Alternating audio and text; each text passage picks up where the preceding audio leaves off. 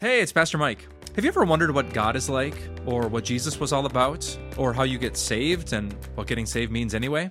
Well, if you've ever felt embarrassed to ask, please don't. I really want to help you understand our big, amazing God. And a great place to start is a little book that I wrote called The Basics God, You, Jesus, and Faith. And here's more good news. If you're always on the go and don't have time to read, you can now listen to The Basics as a podcast series. Just search for The Basics with Pastor Mike Novotny wherever you listen to your favorite podcasts.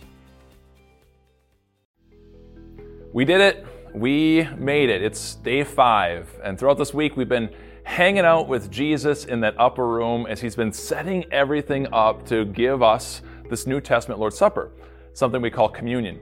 We've checked out the disciples, they're infighting, they're feuding. We've hung out with Jesus, reaching out to Judas to draw, to draw, to try to draw him back. And here they're having this, this special meal. And now Jesus is going to give you a special meal a meal that gives you the power, the love, and the mercy of His forgiveness.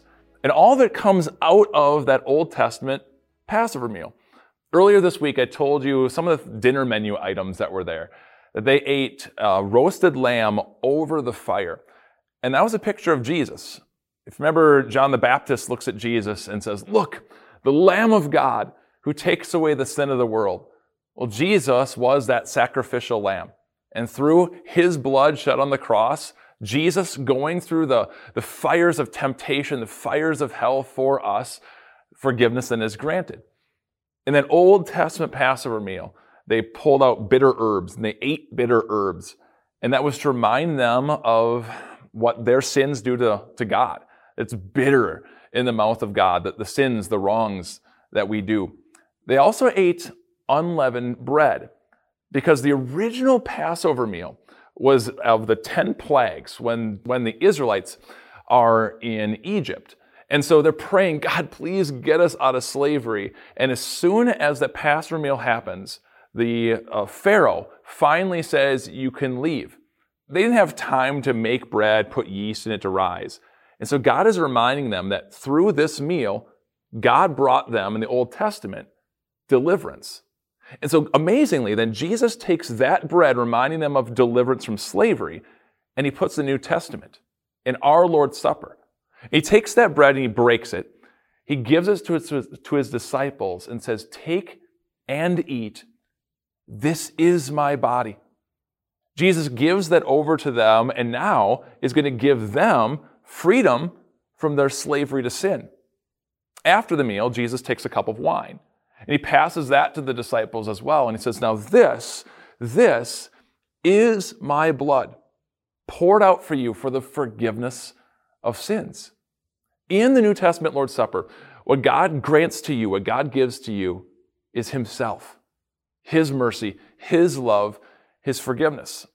And much like how that Old Testament meal, they ate bitter herbs, it reminded them of their sins, so they confessed that to God. So also, when you come up for communion, God encourages us to, to open our hearts before God, to confess our sins and our weaknesses, our insecurities, our infirmities, everything that's there, and give that over to God. And what does God give you?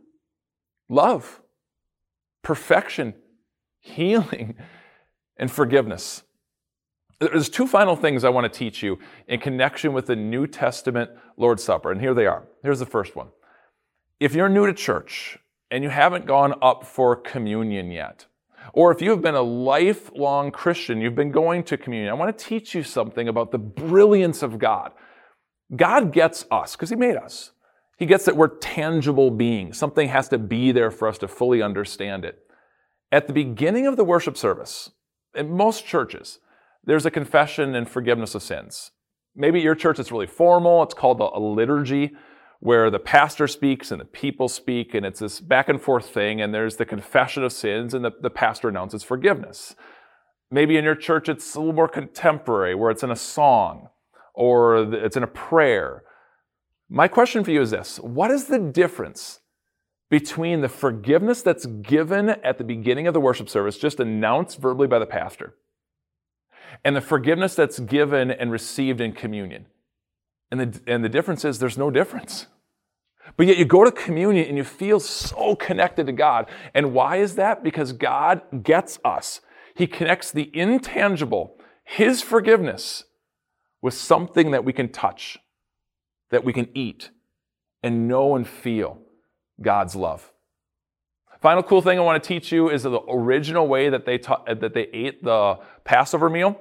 God commanded them in the book of Exodus eat that original Passover meal with your sandals on your feet, your cloak tucked into your belt so you could run, and your staff in your hand. That seems really strange.